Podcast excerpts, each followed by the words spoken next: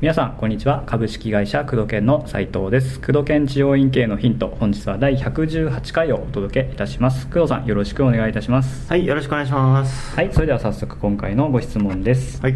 えー女性の一人生体院での開業について質問です、ほえー女性専門にするべきか悩んでいます、ううん。多くの方からは患者さんは女性限定にするようアドバイスをもらいました。ほう。理由は男性客に危害を加えられる可能性があるからです。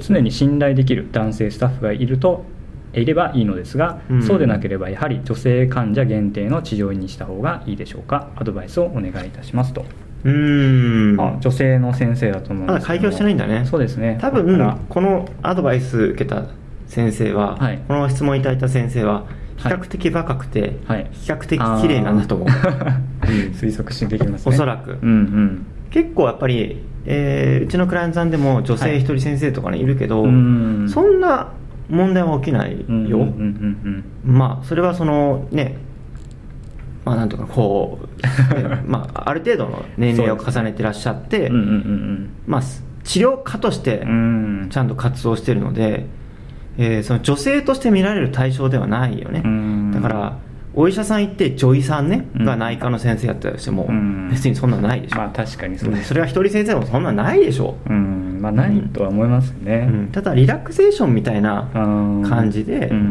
えーちょっと個室でなんかこうもみもみするみたいなうん。感じだとひまるっきり一人で個室ってまあまあなんかある可能性はあるけど、それもその先生側の態度によるよね、ちゃんと治療家としてはい医療人としてしっかりと接しているならば、うん。そんな問題ないし、まあちゃんと集客の段階からそういった治療ですよと、しっかりとしたメッセージを発しているのであれば、うん。そんなねそれ目当てで行く人なんかいないでしょ。と思いますけどね、ん。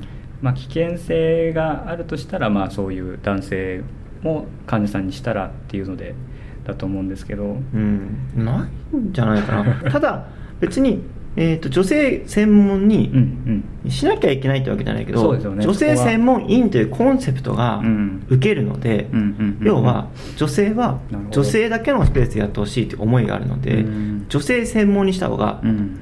えー他の治療院と差別化ができる、うん。うんで女性もやっぱり安心して自分のことをね先生に相談できたりするので、例えば女性のデリケートなね悩みとかい。他の患者さん、男性患者がいるとか、うん。男性の先生にやっぱねなかなか言いづらい部分もあるでしょう。ん。だから女性専門ってコンセプトの方が流行るという視点ではいいけど、うん。その先このねアドバイスを受けてこれから開業を考えている先生が男性も見たいといううん先生。そうですね。であれば別にそれでもいいとは思う、まうんあ、仮に、まあ、これはあのすごくね、はい。若くて、うん。まあ、もう若くなくてもものすごく綺麗で、うん。外見がね、はい。こうちょっと女性的な見られ方をするようなうん。方であれば、はい。えーちょっとねそういったのも気をつけた方がいいかもしれないけど、うん。うん。逆にこのそういった方でも女性専門で、はい。綺麗な人にやってほしいとか、うん。まあ、美的なうん。アドバイスとか、ありますそういったよねそういった視点と治療を組み合わせたりするとちょっとこうまた違う視点で、うん。あのー差別化できたりするから、うんうんコンセプトとして女性専門っていうのはうん。ありだと思う、うんうんうんうん。うん。で治療院ですよっていうコンセプトもいいと思うけど、うんうんうん。まあ、危害ねないと思いますよ。結構いらっしゃいますよね一人先生ね。あもういっぱいいらっしゃいますよね。うん、あとはまあ例えばホームページにね男性のスタッフさんのなんか写真貼るとか、うんそうだね。いうとこなら工夫できますよね。もしまあ男性客も見るんであれば。うんそうだね、うん。そういったこともあるかもしれないよね、うんうん。そうですね。ところでまあ気をつけて自分で考えてはい。結果を出していただければと思います。はい、ということで工藤研治療院系のヒントをお届けしてまいりました。工藤さんありがとうございました、はいありがとうございます